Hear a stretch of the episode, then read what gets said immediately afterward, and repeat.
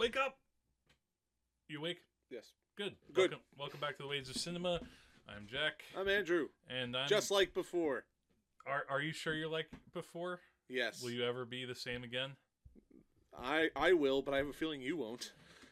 Uh, well, I'm just gonna level with you, Andrew. and I'm gonna level with you, audience, you wagers. Uh, paying your wages like good Americans or good people of the world.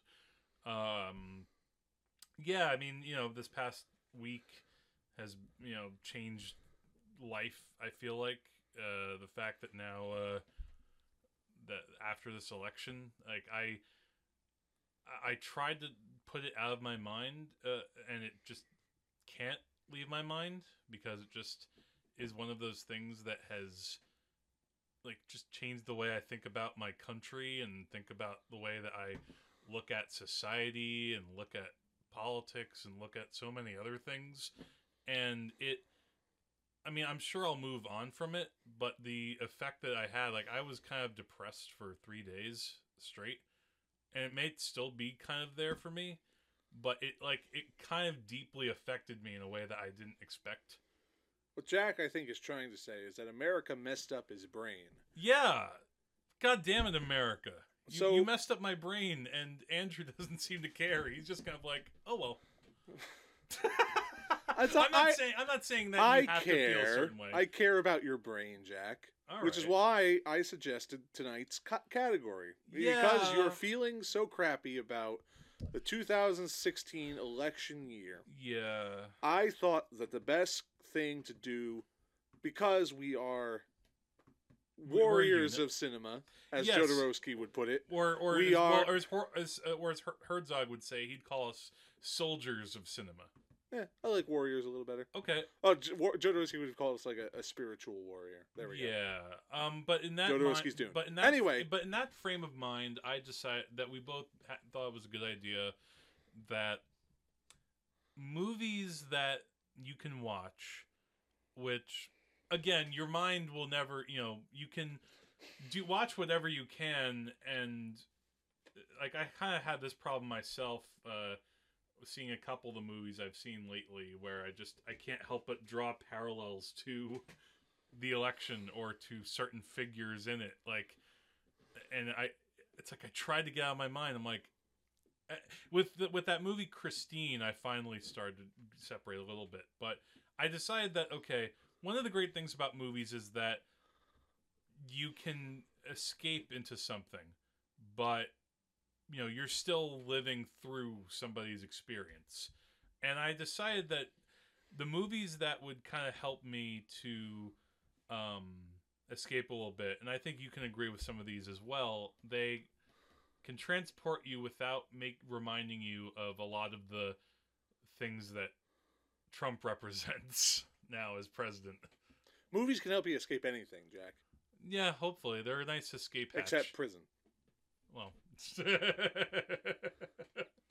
unless if it's director prison. So, Jack, you've made a list of movies I did. that will help you escape these troubled times. Yeah, and hopefully they can help you escape these troubled times as well. I mean, these are movies that I picked in large part because they're either kind of great light viewing or they have a lot of action to them. Um, the first movie at the very top of my list was uh, Singing in the Rain.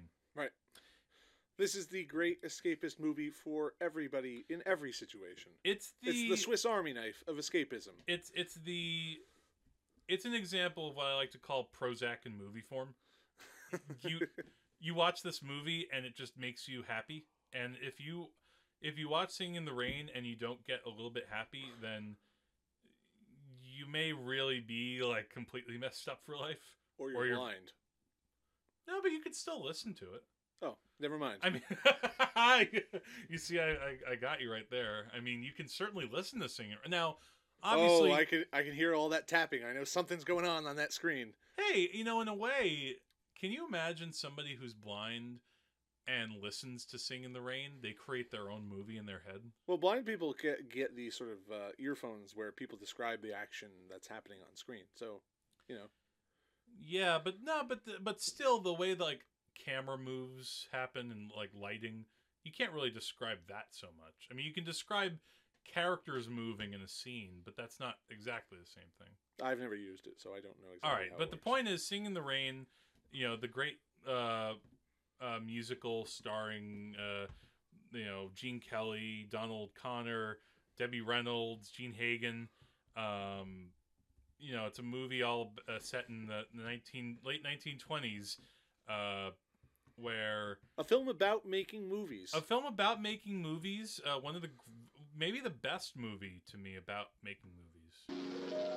Singing in the rain, just singing in the rain. What a glorious feeling, I'm happy again.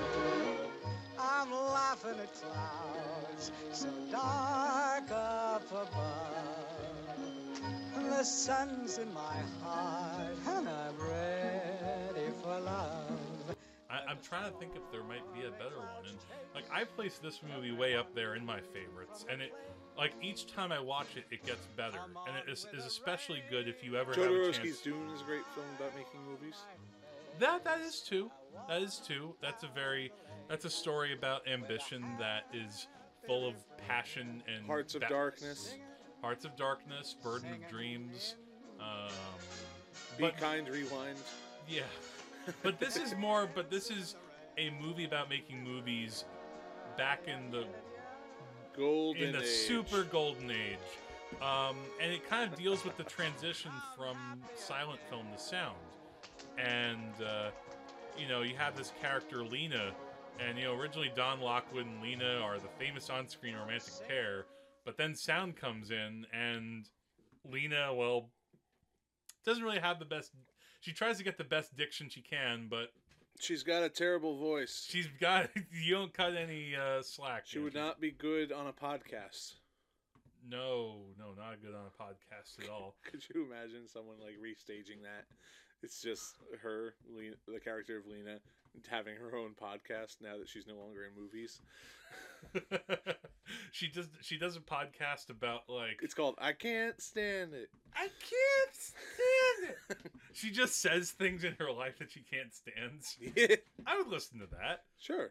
Yeah, that could be kind of Coming to the. Wages of Cinema podcast network. I Can't Stand Them, starring Lina. What's her name from Singing in the Rain? Look for it. You won't be sorry. It would be like. uh Did you ever watch back when 60 Minutes when Andy Rooney was a thing? yeah, You ever notice that vegetables aren't paid like the way you buy fruit? Why is that? you mean like when he was a thing? You mean when he was alive?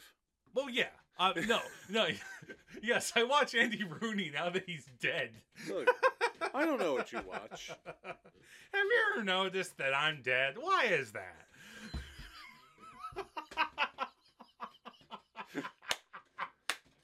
Have you ever noticed that when I turn into a corpse, I start to rot? Why is that? I That really be- want my mummy. Okay. Uh, but that was no, that was Andy Rooney's thing. Was why is that? also being alive. That was his thing.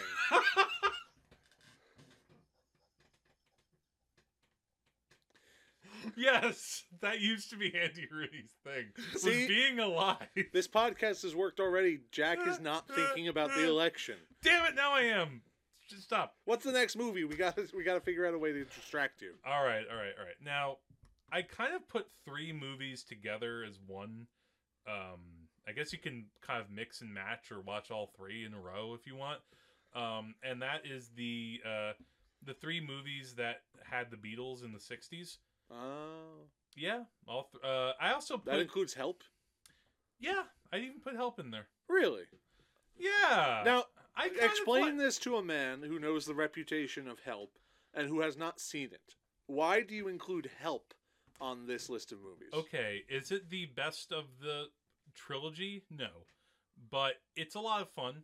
You get a you get kind of like a madcap caper involving a uh, you know an Asian cult who want uh, Ringo uh, you know to put on their ring. I mean, I think I enjoy it just because it is such nonsense. Like it's not really about anything, but that's almost its charm. Hmm. It's just seeing the Beatles being the Beatles and they get involved in like this plot. It almost in that way reminds me of when you would see one of those Marx Brothers movies where okay, maybe the plot isn't the best, but because the Marx Brothers are so great, you can you know excuse that because the Beatles are you still at least Beatles. hear a few jokes and see a few gags. And Yeah, well, just like that, you get to see the Beatles get have their usual uh, um, interplay.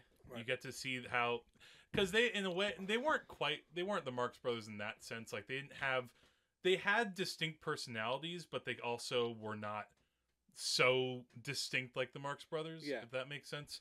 They were clearly part of a set, but each part was different from each other. Yeah, yeah, it's like uh, the Ninja Turtles. Right now, you, now you don't have to tell me though about Yellow Submarine because Yellow Submarine has been a favorite of mine for years. Yeah, I see. I was one of those people that I didn't get. I didn't really wa- have this movie as a kid because I know like a lot of children are introduced to this movie when they're young. I saw this in college, and uh, it was probably the right age for it in that way. Um, it's a very uh, experimental movie in some ways. Uh, I just remember like because the uh, the movie does have It a seems- story. It seems to me that Yellow Submarine, yeah, the story of Yellow Submarine is I mean, the blue meanies take over Pepperland. They drain it of its color and music. They, they. Well, now I am thinking of uh, Trump. They fire anti-music missiles. blah, blah, blah, but we're still working on it. I forgot about. So that. one, so one person flees in a yellow submarine to Liverpool and picks up the Beatles and says, The- "Come on, we gotta save Pepperland." Lord Admiral escapes in the Yellow Submarine and gets the Beatles to help them out in the land of Pepperland. but It it's is not a- so much about the plot; it's about them getting from our world to Pepperland and all the weird places they visit. It's about all of the visuals that are in the world that you're looking at. Like, and it's- it's like basically, all the cool visuals set to Beatles music. masterful view, visuals. My, man, like just that in the way that they use different art forms. Like I actually, of all things, I feel like this is probably one of the big influences on Terry Gilliam because there are parts of this movie that use like cutouts yeah, for their animation. Like there's a sequence where they use Eleanor Rigby yeah, and they just show like the submarine going through like different cityscapes. Yeah. And like the cityscapes are black and white, and you have like this little submarine going through it, and it's like, it, it's bleak, but it's artful at the same time. yeah, well, it fits the song too because it's like I look at all the lonely people. Yeah, Um, also, uh, I remember I like the sequence with Nowhere Man. yeah. That's a fun sequence. So there's so many great little sequences. I think the sequence I like, maybe I don't know if I like this the most, but the one that sticks out in my head Mhm. the most right now is when I'm 64. Yeah, I- now again, it's been a little while since I've seen the movie, so I don't remember that as well. I remember a lot of the parts of it, um, and then the very end where it's like all together now, Yeah, which uh, like this is when the Beatles fulfill their contractual obligation and show up in the last shot of the film. well, what's interesting with this movie, I don't know if you know the history that like the Beatles did Hard Day's Night and Help, and then they were supposed to do a third movie in like early '66, and they just decided no, we're we're way too tired. We're not going to do anything. We're just going to relax and then record Revolver. Um, so instead, like the studio proposed, let's do an animated movie, and the Beatles like, sure, yeah, and they didn't even do the. You know that they, it's not their voices I in know. the movie. Like, uh, I remember reading once that the Beatles saw the film and but they, they, said, but that's the thing. Then and they I saw the film and they liked it so much that they're like, okay, we'll actually do some songs for you. But the thing was, when it came to the voices, they all thought that everyone's voice was great except for their own. Yeah. Well, That doesn't sound like me at all. Well, that's always that was the thing with them. Like they could some they could sometimes get really down on themselves. Like there was one period in like '68, and this was be- this was before the Beatles finally broke up. But Ringo, I think, had wanted to maybe leave the band, and he kind of approached everyone and said, you know, and said, said to them individually, like, uh, I. I just don't know if I'm do- doing the right work. I-, I feel like I'm letting everybody down. I'm just not doing my best. And uh, They you, said, and you guys are doing such great work. And then the other Beatle would say to Ringo, "I thought it was you three. They said, "Shut up, Ringo. Get back to work. Do your You're- drumming no- and just yeah. close your mouth." yeah, you're not even like you're not the, not like there's this meme I saw on the internet where somebody asked Ringo, like the meme just has this text: "Ring are, is Ringo the best drummer in the world?" And some Beatles says, "Ringo's not even the best drummer in the Beatles." Whoosh.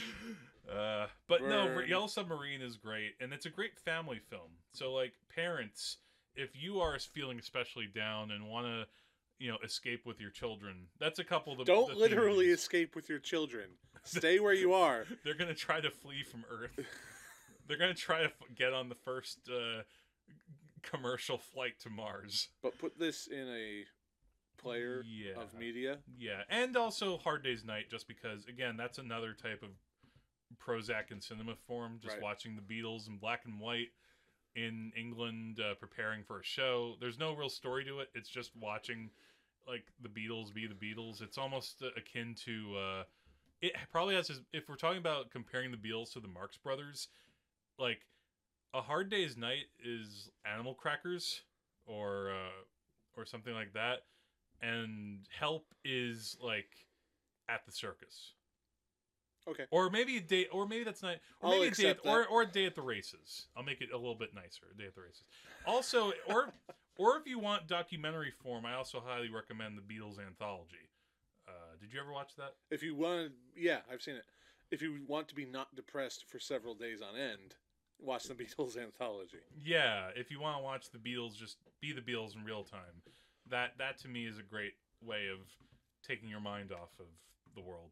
Um, also, speaking of comedy, uh, and, and so this gets into action a little bit. Um, I put on my list uh, Steamboat Bill Jr.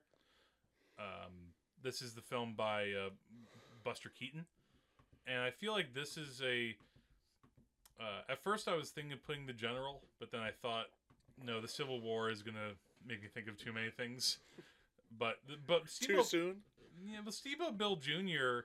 I just I watched that movie for the stunts because the, the some of those stunts are some of the most incredible ever put to film.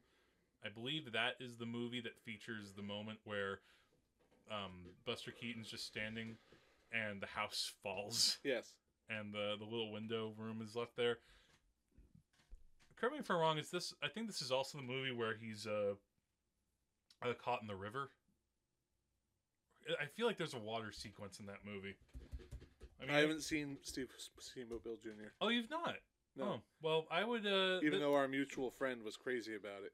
Um, yeah, I mean, I, I, I was quite a fan of it as well. Uh, is it? But I don't know if it's Buster Keaton's absolute best, but um, uh, I mean, it's about basically a, a the, the the the actual of- official description called says the effete son. you never see that word used much anymore. Effete. Um, This e- is Andrew of the Wages Cinema, and this is my effete co-host, Jack. Oh, I, I'm so happy to be on this show. Master Luke, Is that? oh, I'm oh, so glad to see you fully functional again. oh, I've just got such a bad dust contamination. I can barely move. Beep beep beep beep beep. Yeah. No, I don't think he likes you at all. No, I don't like you either.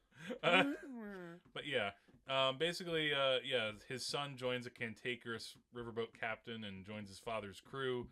And oh, there is a storm sequence. That's what I was thinking of with this movie. If you watch this movie, you will get a really great sequence involving uh, people on a boat and uh, Bill, uh, played by Steamboat Bill Jr., I should say.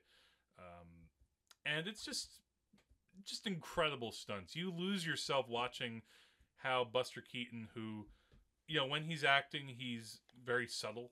He he looks around and he's just kind of like, oh, I'm a guy, you know, I'm, I'm Buster Keaton, and you know he's very dour. That's your Buster Keaton impersonation. I know how he talked in real life. Uh, Oh, I'm Buster Keaton. when you hear Buster Gordon's Keaton- when you, alive. when you when, now you're making him sound badass. I was thinking he's the version of uh, the woman in Singing the Rain. It's like he didn't get a sound career because his voice was. Uh, he when he got on mic, he was like, "Oh, I'm going to be Buster Keaton today." Um, but yeah, if you want to watch, again, I recommend a lot of different Buster Keaton movies, but that one just occurred to me at first. And, and now, that- I would offer as an alternative to that, okay, I would, if you uh, if you like silent films and if you want something to go along those lines, I would recommend The Gold Rush with Charlie Chaplin. hmm, maybe. The Gold Rush was too far away to remind us of politics, and that scene where Charlie Chaplin eats the shoe is definitely going to warm your heart. And uh, dances with the potatoes. And when he, uh, when that other guy, those two guys in the cabin with him wrestle for that gun. Yeah. Well, that's well.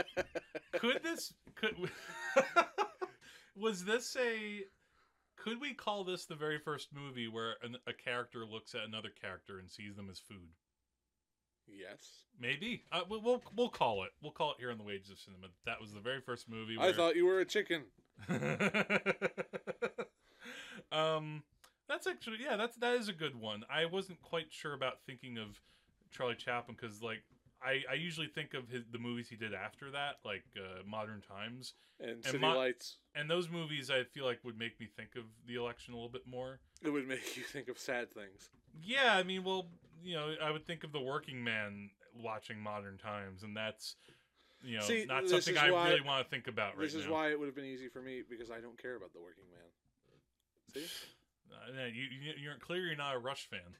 You know the song with the working man, the way I can. Do, do, do, do. All right, um, but on the theme of action, and that being something that's very cathartic to watch when it's just done balls to the wall. I one of my, on my list I put Crank. Ah, now this. Now this is uh Jason Statham. good old Jason Statham. Probably, probably the best thing he's ever done. This and its sequel, uh, Crank Two High Voltage. Crank 2, Um, Electric Boogaloo. Yeah, I mean basically it I, gives you you. could have called it Electric Boogaloo because it is about electricity. I think high voltage works more because in the sequel his heartbeat is like a car engine. So like he can actually he literally gets powered up by put like sticking like a wire from a car battery to his tongue. the gr- the well, best in, in, in, the absolute best moment of Crank High Voltage is after right after that happens and he gets powered up by the car battery. You see him running, and then a title card pops up saying nine seconds later, Yeah. and then you just still see him running. Yeah. the plot of Crank, if you have not heard of this gift to humanity, Crank is about basically a I don't know, Jason he's an assassin. Jason Statham is Jason Statham. yeah, he's a He's- professional assassin, Chev Chelios. Which And- that, what a, quite an you could tell if these directors are big video game fans because Chev Chelios seems like a video game character name. Should be. Yeah, he Or learns that his rival has injected him with poison that will kill him if his heart rate drops. Right. So So, what he has so- to do is so he he's like- basically he has to excite himself to keep his adrenaline pumping all day so that his heart does not stop. He And he finds all these different ways of making himself excited by injecting himself with Yeah. epinephrine, uh, beating up a whole bunch of guys, having sex with his girlfriend In the mi- public. in public. That- Yeah. uh, that's my favorite scene. I'm alive. I'm alive. Yes. That's my favorite scene from Crank. But then in the sequel, they basically pick up where the film left off, and somebody removes his heart and puts in and a, puts in like this uh, this pacemaker thing, Yes. uh, artificial heart, and he Mhm. has to keep charging it Yes. with electricity in order to just again stay alive. Mhm. Hilarity ensues. You know what they could have called the movie? Staying Alive. Okay, I would have saved that for the third sequel. Oh god, they, they hinted at a third movie at the end of it, and it's never hap- come out. Like it, at the end of the third movie, you're almost led to believe that he's going to become Tetsuo, the Iron Man. where they remove his legs and replace them with dynamite. Well, at the end of Crank High Voltage, he becomes like he at the end of Crank High Voltage, he's on fire. And the very last shot of the movie, at first you think is him turning to the camera, giving the finger and going, ah that cuts to black. And this is while the song I'm gonna keep on loving you is playing by Air Supply. nice. Um, so, but Crank is so good because of the heedless abandon of its vision. I think when it was in theaters, I didn't see it because I was just like, ah, this present, this this premise sounds really hackneyed. This sounds like well, we did Speed, you know, but how about we do it with a person instead? How about we do it with actual speed? yeah, instead of like you know, a car has you know goes over fifty miles an hour, it's armed. If it goes below, it blows up. Now replace car with heart. Yeah. Um Crank High Voltage is just a pure exploitation movie though. Like Crank it, it's really crazy. Occasionally it will try to be a real movie. Yeah. Um but Crank High Voltage is just that's a grindhouse movie. Hmm. that like that movie features one of David Carradine's final performances where he comes on screen as like an Asian pimp. And I mean like a ra- like a racist stereotype of an Asian pimp. Oh, It's amazing. Um, so I would recommend both of those movies. Those are really good uh, getaway movies from the modern world. Um, another movie, though, going back to good family movies that have not really a strong political agenda, like, like for example, you know, you could watch something like the Lego Movie, but the problem is, is that Lord It's Business's far. head. It's it, it's far too libertarian. It's well, well, Lord Bus well, Lord Business's head, like His crown. his crown looks like Trump Tower. Really? Yeah, somebody pointed this out to me, like, or somebody like, because I took a like, I actually went.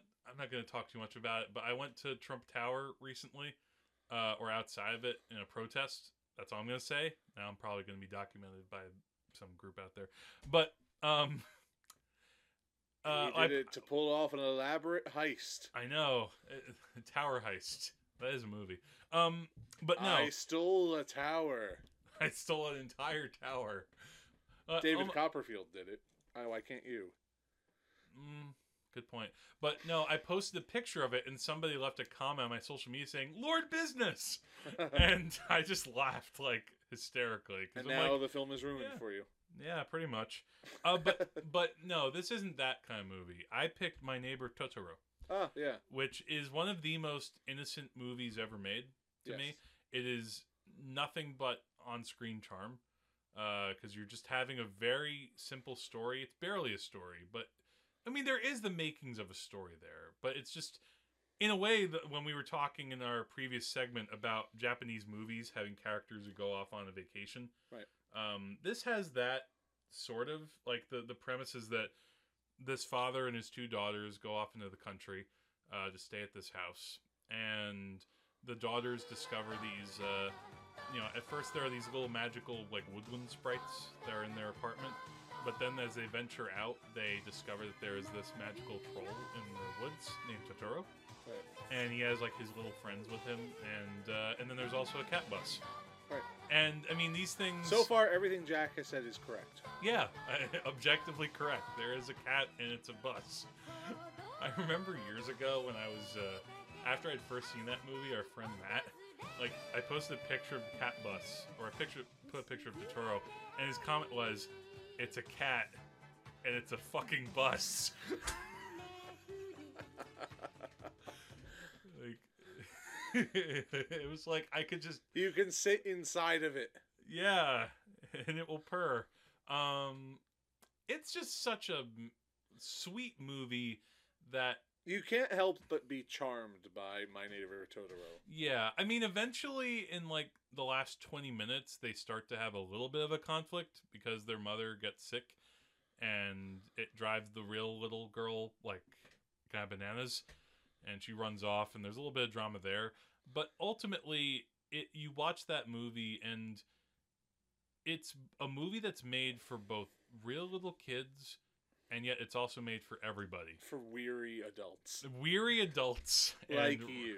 yeah like if you watch i'm sure if you watch yellow submarine and my neighbor totoro back to back like you will have no problems for the rest of your life You heard it here first. at least for that week Okay. then after that weekend we'll see what happens but yeah if you whether or not you like anime or, or whatever like this is one of those movies that transcends that people who don't watch anime at all will watch this movie and i actually and i i heard of this movie long before i even knew hayao miyazaki was because this Right. i think was the first movie that really got a big release in the us um i don't think i watched it just because it I don't know. Maybe I had some kind of aversion to Japanese stuff. I thought everything looked like like. Excuse me, looked like Speed Racer. um. Now after that, I- in my Little list, known to Jack, Andrew is actually Racer X, his long lost brother. go Andrew X go. The next thing on my list, um, I put MST3K Space Mutiny. Oh yeah. in large part because of the great names that uh, everybody comes up with. We put our faith in blast hard cheese. Thorn McGristle body. Uh, so Punch, rock groin. You can't go wrong with Mystery Science No, Theater. you and can't the go- worst and the worse the films get, the better it, the episode ends up yeah, being. whether it's My or whether of course Manos is a movie. I I hesitated to put that on my list because it involves a a man who subjugates women, Eh. and that to me made me think if I put that on the list, will people still think of Trump? I don't know, but but what would you put on your list of like a great mystery science theater movie? Monster a Go Go. That's the worst. One. Yeah. that's one. Of the Either that ones. or Night of the Blood Beast. oh Those boy. are two of my favorites. I go back to them every time, and I'm still astounded by how bad Monster a Go Go is. And apparently, that version of the movie shown on Mystery Science Theater is cut down by 40 minutes. wow. I know. There's n- that film has no right to be any longer than an hour and a half. Was that directed by Herschell Gordon Lewis? I don't know. I don't know if it was. I don't think it was directed at all. Uh, was this? Did this movie have a bad director? Director? It had no director at all. Um. Yeah. I mean, I. I this movie on IMDb, uh, it's still in the bottom 100 after all these years. Um. Deserves it. Oh no, Herschell Gordon Lewis is he's cred he's uncredited as director, so he Smart was involved choice. with it. Um, yeah. Wait, so they cut out? Wait, are you sure they cut out like forty minutes? That leaves half an hour of a movie Yeah. because it was a seventy-minute movie. Okay, maybe I made a mistake. Yeah, you might be wrong. On that. I may be that thinking sounds, of it. Wait a minute. I that doesn't I. sound right. Okay, I heard They do this cut. somewhere. I mean, they do cut out some stuff from MST3K right, episodes. and that just makes sense because it's like it's a sh- it's a two-hour show with commercials. yes. But uh, Maybe yeah. it was a different movie. I heard that they cut stuff from. It was probably a really terrible one. I remember when I saw the Time Chasers RiffTrax, that uh, apparently that had some scenes that weren't in the MST3K one. Right, Manos has stuff cut from it. Yeah, well, I'm never gonna watch Manos in full. I have yet to do that too, and I have no plans to do it. That would be, man. Can you imagine watching Manos five times in a row? Yes, I you, could. you would go. I mean, I can imagine it. I, I think I would also be catatonic by the end of it. Um. So next on my list, after some, again, you could pick Space Mutiny or pick any of the other titles that Andrew listed. Uh, with the exception of Red Zone Cuba, I'd say most of the uh, most of the episodes would be good. Tell me, Dave. Slab bulkhead. Fridge, large meats. Punt, speed chunk. Butch deadlift. Bold big flank. Splint, chest hair. Flint, iron stag. Bolt Vanderhuge. Thick, McRunfast. We put our faith in blast hard cheese. Buff drink lots. Oh, slab. Oh, oh, hunk. Oh, flink. Trunk, slam chest. Fist rock bone. Stump, beef knob. Smash, lamp jaw. If you don't watch Red Zone Cuba, watch The Beast of Yucca Flats. Oh, oh, that's a great one. That's Flag one I on have the seen. moon. How did it get there?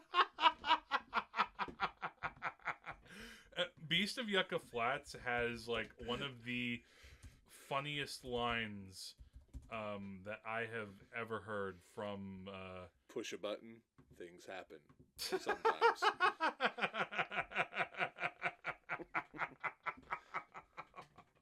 no, no, no. It's not even. It's not even Joseph Javorsky, famous scientist and airplane. they. It's it's funny because they they were they come back to this many times uh, in other episodes. Um, but, uh, but gr- directed by the great uh, Bird Eye Coleman Gordon. Francis. Oh, Coleman Francis. Yes. Coleman Francis had a dark, muddy vision. Yes, he did. Oh my god. That's a quote from the commentary. I have to say. Yeah, yeah, yeah. Uh, definitely the. Commentary. All right, car, draw. You see, these I could say a million of them, but these jokes are kind of meaningless outside of context. um, yeah, I mean, no, no, that that is true. Um, I just wanted to say the one joke that is on my mind about this. Don't thing. worry, I'll keep spouting more jokes. It's okay. I- I'm ready for my Dust Bowl portrait.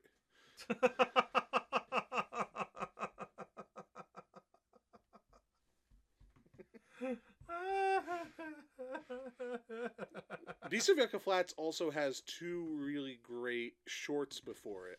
oh yeah. One is about the ghost of Ben Franklin helping a young boy save money. oh, I do remember that one. Yeah. Well, I goodbye, Billy. Save lo- some money. I love those shorts where ghosts pop, like where ghosts of things pop up. Like there was one, like it was at a riff track screening I went to, and there no was this. springs. yeah, I think that was it. But there was also one about like car safety or like people who drive, and like this little boy is in bed and he's visited by a Car ghosts. no. Well, no, it's like no. Oh God. Oh, It's no. the cars with the headlights that are eyes and they're animated. Yes. Yeah. Yes, that's the one. Yes. It- it- and like he's talking to like little Billy or little Bobby or whatever those kids' names are that uh, um you know No springs. there are no springs on me. But Beast of Yucca Flats has two great shorts for about it. One is about saving money. The other is about oh, it's about traveling to Puerto Rico, which apparently is a thing. oh yeah, yeah, yeah. Oh, here's the line that I wanted to quote. Uh, Tom Servo says, "This movie stops at nothing and stays there."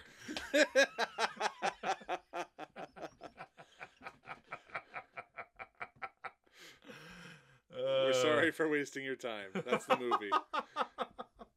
All right, so to get back to my list though, um another movie that I put which even though it's kind of a comedy, it's I guess it's also a drama, but I put on my list Eternal Sunshine of the Spotless Mind. Hmm. Uh, this is another one of my favorite movies. It um you watch this movie and you are put into a very unique vision, which is from Michel Gondry and uh, also the writer Troy Kaufman. And you know, it's a romance movie, but it's also about loss, and yet it's done in such a creative way that it almost becomes a bit of a time travel movie because it involves erasing people's memories uh, piece by piece. Um, and so it's like it has such a great mixture of the comedy parts that are so bizarre. Like there are scenes where Jim Carrey and Kate Winslet become like little kids. Yeah. Like, and there's a scene where Jim Carrey is literally flailing in a sink, uh, and crying for his mommy. Um, but then there's also real heartache and real things dealt with. But it's done such a way that when you watch it, you're not going to think about things going on in the world. You're going to get caught up in the lives of these characters, and you're going to get caught up in, you know, this really unique vision that you're being presented, and um, all the ways that people act in relationships. It might be the hair. What might? It changes a lot, the color. That's why you might not recognize me.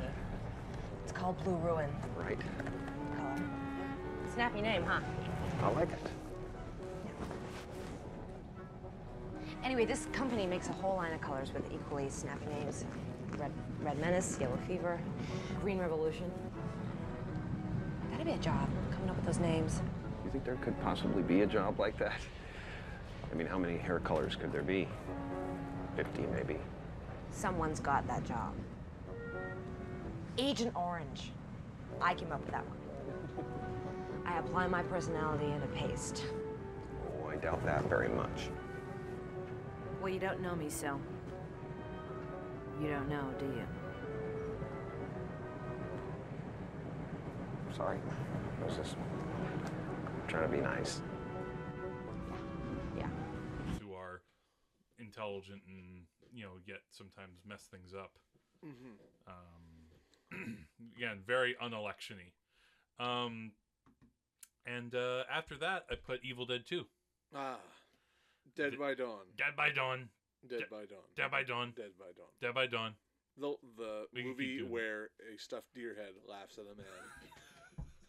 Uh, he stu- he he the deer head laughs at a man, and then other things laugh at him, and then he laughs. yes. I love the progression of that scene because it's like the deer head start the deer head starts laughing, and then other things in the cabin are laughing at him. And at first, it's just what is going on, and then Bruce Campbell starts laughing, Yeah. and he's laughing so maniacally, everything else in the room stops laughing except for him. Yeah. And then, of course, you know the hand pops up again. He's firing at it. Yeah. Um, I mean, the what thing way. I find legitimately interesting about the Evil Dead series yes. is that Evil Dead, the first Evil Dead, hmm is a legitimately scary film. It's really trying to get you like with without being jokey. It's uh that was something I did not put that on my list because it involves uh rape Yeah. and that unfortunately By would make trees. me by trees, but nevertheless rape, and that would make me think of our president. I know I shouldn't go there, but I, I I'm sorry. I'm this is me personally. I'm not speaking for the entire Wages of Cinema group of two. This is just me. So, um, at any rate, Evil Dead, yeah, scary but movie. yeah, Evil It's- Dead it is, was is a done pretty at- scary movie, and Mhm. it's uh you know it, done on a pretty low budget, done Mhm. with really great effects, done with ingenious workarounds and great visuals. Yeah. And then they make Evil Dead 2, which really makes those r- amps up those visuals, Yes. but it m- makes it more of a comedy. Yes. What we would call a horror comedy these days. Yeah, it, well, clearly Sam Raimi. I mean, he probably, I think he did the Evil Dead, but I don't think that it was in his mind. Okay, I'm going to make this a series. This was Right. just, I wanted to do my own take on a cabin in the woods story. Uh, well, he invented the cabin in the woods story. would you say so? Yes. You don't think that there were any other Evil Cabin in the Dead is the movies? original cabin in the woods story. Hmm. Every cabin in the woods story since then, even cabin in the woods, well, Cabin in the Woods obviously references. Oh, Evil Evil Dead. Dead. a debt. I Yeah. there is no cabin in the woods movie before this. Hmm. I mean, there are movies where characters go into the woods and you know scary things happen. I mean, I feel like Friday the Thirteenth was kind of like the first movie like that. But that's not really a. That's a just like a summer camp Okay. movie. Um, Uh, all right, no, no, no. I, I will grant you that first Cabin in the Woods movie, The Evil Dead. I think with Evil Dead Two, what's interesting when you hear Sam Raimi talk about the movie, he got inspired to do it because somebody else had made a short film about an evil hand, Huh. and he saw that and was like, you know, this is giving me ideas for maybe something I could do with I'll Evil make Dead. my own film called Evil Head. No, no, hand. Hand. Yeah, yes, a change of the word there. Um, and watching Bruce Campbell in this movie is, you know, a marvel. He's so committed to this performance.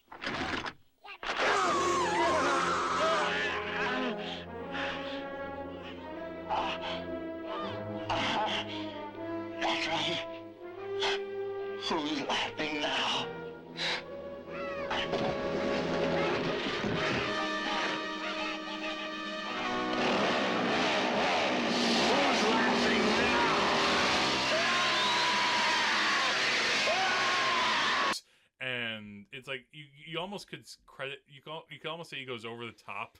Like there's this one moment early in the movie where he's trying to escape and there's just a giant chasm built now in the road so he can't cross and he just gets out of his car and goes, "No. No. No." and it should be but it's funny because of how committed he is to it Yeah. and just so many great I- iconic he- things. Like it's it's His commitment to the film, not just the writing and not just situations. It's his com- it's his performance and his commitment that makes it funny. yeah, like when he finally chops off his evil hand and says, "Who's laughing now?" Yeah, right. Uh, it's it's great cartoonish violence. It is like so inspiring and yet thrilling, and um, it, it's not afraid to just be completely silly. But it, it still has impressive visual effects too. I mean, they have a little bit of the claymation that they had in the first Evil Dead uh, movie. Um, and then I just love the ending. It has such a Mm. great last shot. Yeah. Uh, I won't say what it is if you've never seen the movie, but uh, yeah, Evil Dead 2. Um, the another movie which I know you haven't seen this, but I was trying to think of like a film noir because I that's a, usually a nice escape for me. But I wanted to think of something that I want to escape from my crappy president. Present. you want to escape from your. I saw what you did there. I want to escape from my crappy present. You, I, you were no, no, no, no, crappy no, no, no, no, no. You were about to say crappy president. Maybe. There you go. I neither confirm nor deny that. But I'm going to escape from my crappy present I'm gonna into the crappy past. I'm gonna escape to where nobody crappy- is innocent and everything is miserable. I wanted to escape to a story involving a, you know, a bunch of like, you know, old school tough guy in tre- trench coats, French, and they pull a heist that lasts like thirty minutes of the whole movie. The opposite of Reservoir Dogs. Yes, in Reservoir Dogs, you don't see the heist. Here, you see every agonizing second of the heist. And it is like you're biting your nails watching this thing unfold as the characters are kind of not saying anything either. It's very quiet. You know, you're not having characters talking. Because sometimes in heist movies, you have like characters being like, don't, why are you talking so loud? Eh, Don't, don't shut up. We're going to do this thing. Yeah. Here, they're they're such stone cold professionals that it's their job to be quiet almost and just try to do every little action and that's always been inspiring to me seeing See, characters do that in movies That's why I never became a bank robber. because you could not shut up Right. so I so I started a podcast with my friend here. yeah he he got into the wages So what movie are you talking about? Rififi did I give it the title No. Jeez, yeah. Why? Why? I should have said the title. Uh, Jules Dassin's Rififi from 1954. Uh, it's a French crime thriller heist movie.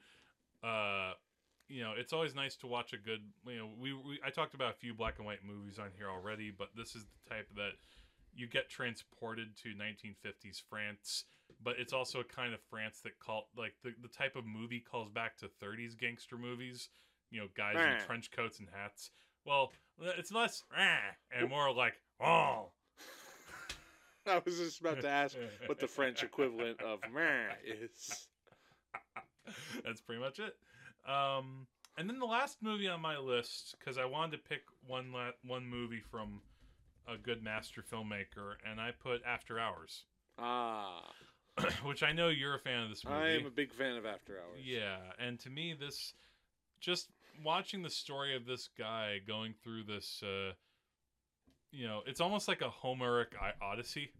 you I feel say. it's it's a lot. It's well, the way I, Kafka. des- I I describe it as sort of like a Kaf- a Kafkaesque comedy. It's a Kafkaesque comedy. It's like if uh, I if you had told me like Larry David had written the script for this movie, I wouldn't have been surprised Mm. because it has such awkward, cringe-worthy moments. Like just the whole scene at the diner when Rosanna Arquette is describing her boyfriend and his certain fascination with the Wizard of Oz. Yeah.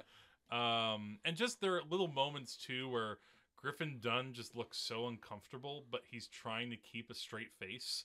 The th- and the thing I find about me personally, I am not a big fan of the work of Larry David. all right, I know, I know. Now, but the reason I and I think the big difference between those two is that I find the characters in After Hours to be much more relatable and Hmm. likable. Hmm. I mean, they may be neurotic, they may be a little, self, they may be self-centered and they may be awkward, but there's something very likable about the stories they tell Right. and how they react to the situations they're in. Griffin Dunne, he is constantly trying to be polite. He's there basically just to have sex with this woman. Hmm. And then she's telling him the story about her ex-husband. And it's the funniest story you could ever tell about an ex-husband. Really awkward in the situation, but as the audience member, you can just roll on the floor laughing, listening to that whole story. Yeah, yeah, absolutely. Like there's a so many funny moments in this movie, even though it's you know it's when you look at the what is going on, it's a pretty dark and serious story in a lot of ways. I mean, it involves characters. You know, some of the characters by the end of the story don't live to see the next day. Yeah. Um, I mean, but at least you could kind of put yourself in Griffin Dunne's situation. yeah, And he- you could see he's a great could- everyman. Yeah, and you you can identify with him, and even though he might not do the right thing, you could at least say that yeah, in that situation, that's probably what I would do. Yeah, pretty much. I mean, I mean, there is a part of him that's a little bit like selfish in a way. Like not selfish, but he's he could just very easily not go a, a farther at a certain point. Like, Yeah. he he doesn't have to go with Rosanna Arquette to her place or to another place. Like he could just leave. But then the thought is, well, he lost his twenty dollars, so how's he going to get home? Yeah. Um, aside from walking, people walk in New York City all the time. He was just a wuss. I bet. but then again, you know, you could be like, man, I'd have to walk home. I mean, I could do it, but Well, it is New York City in the '80s, so maybe I can understand. yeah. And then you could understand, like, man, would I be able to walk home? Would I want to? Yeah. Look, I stayed with my husband for three days. I was very young when I got married. My husband was a movie freak. Actually, he was particularly obsessed with one movie The Wizard of Oz. He talked about it constantly. I thought it was cute at first. On our wedding night, I was a virgin. When we made love, you've seen the film, haven't you? The Wizard of Oz? Yeah, I've seen it. Well, when we made love, whenever he, you know, when he came, he would just scream out, surrender Dorothy. That's all. Yeah. So you're just like, eh, okay. And again, you know, you're dealing with Scorsese, so you have a lot of virtuoso direction, but a lot of it at times, like he he he has a lot of good camera movements, but at times it's very subtle.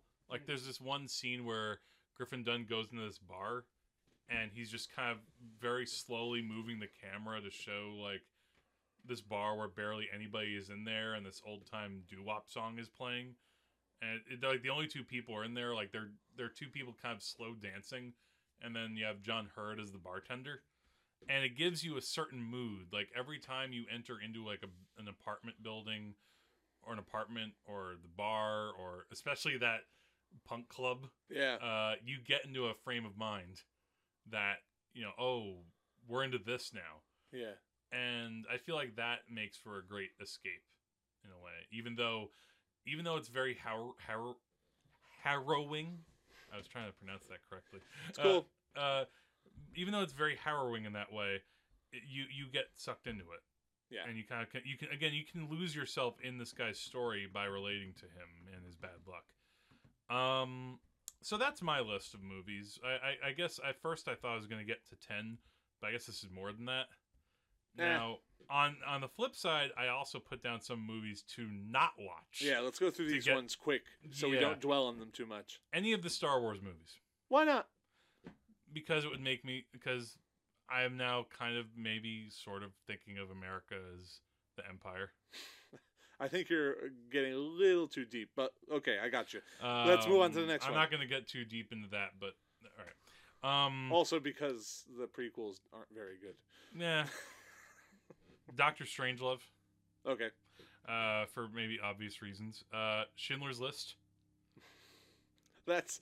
I think generally people avoid that movie. Uh, yeah, I mean, if you're going through Spielberg's catalog, or if you want to watch a three-hour Holocaust epic, then turn it on. But right now, maybe not the best mood, uh, considering. Unless the, you're a big fan of Ben Kingsley. or Ray Fiennes. No, just Ben Kingsley. Why not Ray Fiennes? he knows.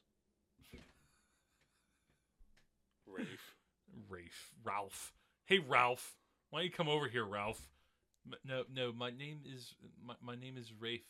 Fine. Hey there, Ralph Fiennes. The other movies I have: American Psycho. I don't know. Why not? I don't have. You know why? Why it would not? It, it's not a movie to watch to get my mind off the election because Trump is name dropped in the movie. Oh, okay. So and also it, it involves. So then, no Back to the Future too.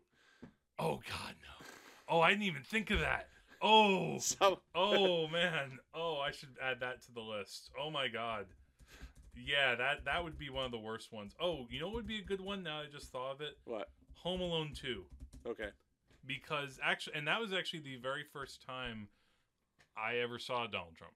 He makes a cameo in the movie because uh, there's a scene where Kevin walks into the Plaza Hotel, uh, and he just asks a random guy in the hallway, "Excuse me, where's the lobby?" And the guy says, "Down the hall and to your left." And apparently, that was Donald Trump. Huh. If only I knew watching that Our movie. future president. Yeah. Ba, ba, ba. no. Okay. No.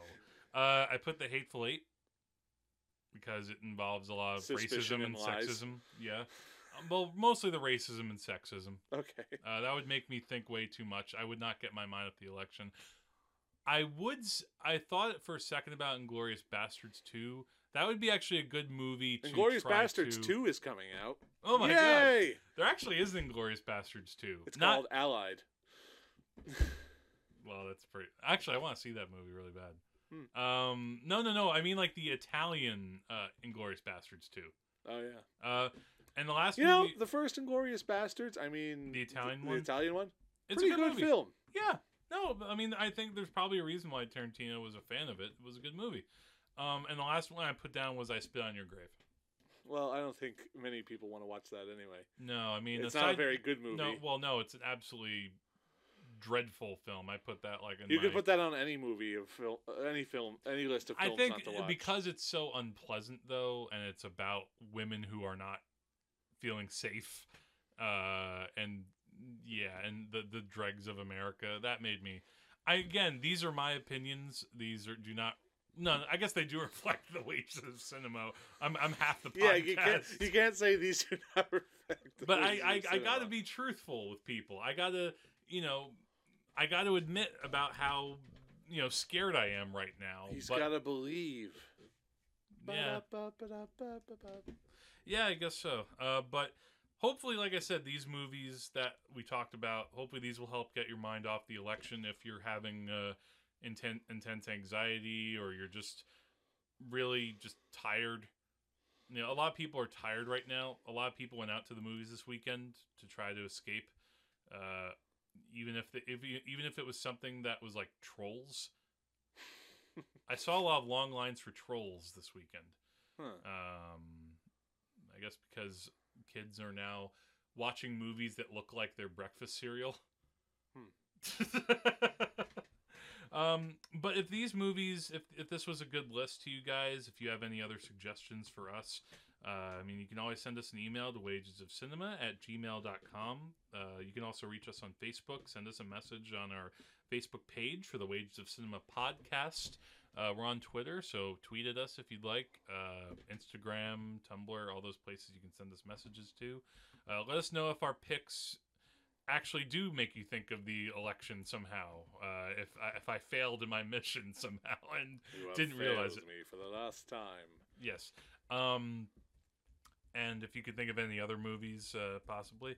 Um, But you know, you don't have to just watch these movies to get away from the election, or if you're not American, you don't have to be feel bad for us. But you can watch these Well- just to escape whatever problem you've got right now. I mean, the fact is, you know, this isn't going away for quite a while. Uh, but at least in the short term, even if it's just for an hour or two, you can at least briefly get off, you know, get get your eyes off of Facebook, stop looking at your news feed, and lose yourself in a film. There will be plenty of time to go back to being completely anxiety ridden about where this country could be headed. It might not be headed that way. Uh, again and again, I'm not making any judgments. If you did vote for that no, I'm not even gonna go Keep there. it- I, I'm gonna stop myself because I could like get death Keep it together, something. um, but like I said, hopefully this list will help you out, and you know you can get some joy with uh, you know friends like Totoro and the Beatles, or lose yourself in insane action. I feel like those are good movies to watch right now. I approve. So, with that said, we thank you once again for listening to us in the Wages of Cinema. You've been, you know, we're actually, you know, we're nearing two years. Yes. We're gonna have that pretty soon, so that will be something to look forward to. Um, and I hope we you all keep listening to us, and thank you for those who've been listening to us regularly. And uh, we'll return very soon with some new episodes. So, with that said, I'm Jack. I'm Andrew. And remember, the wages of cinema is death. Have a good night.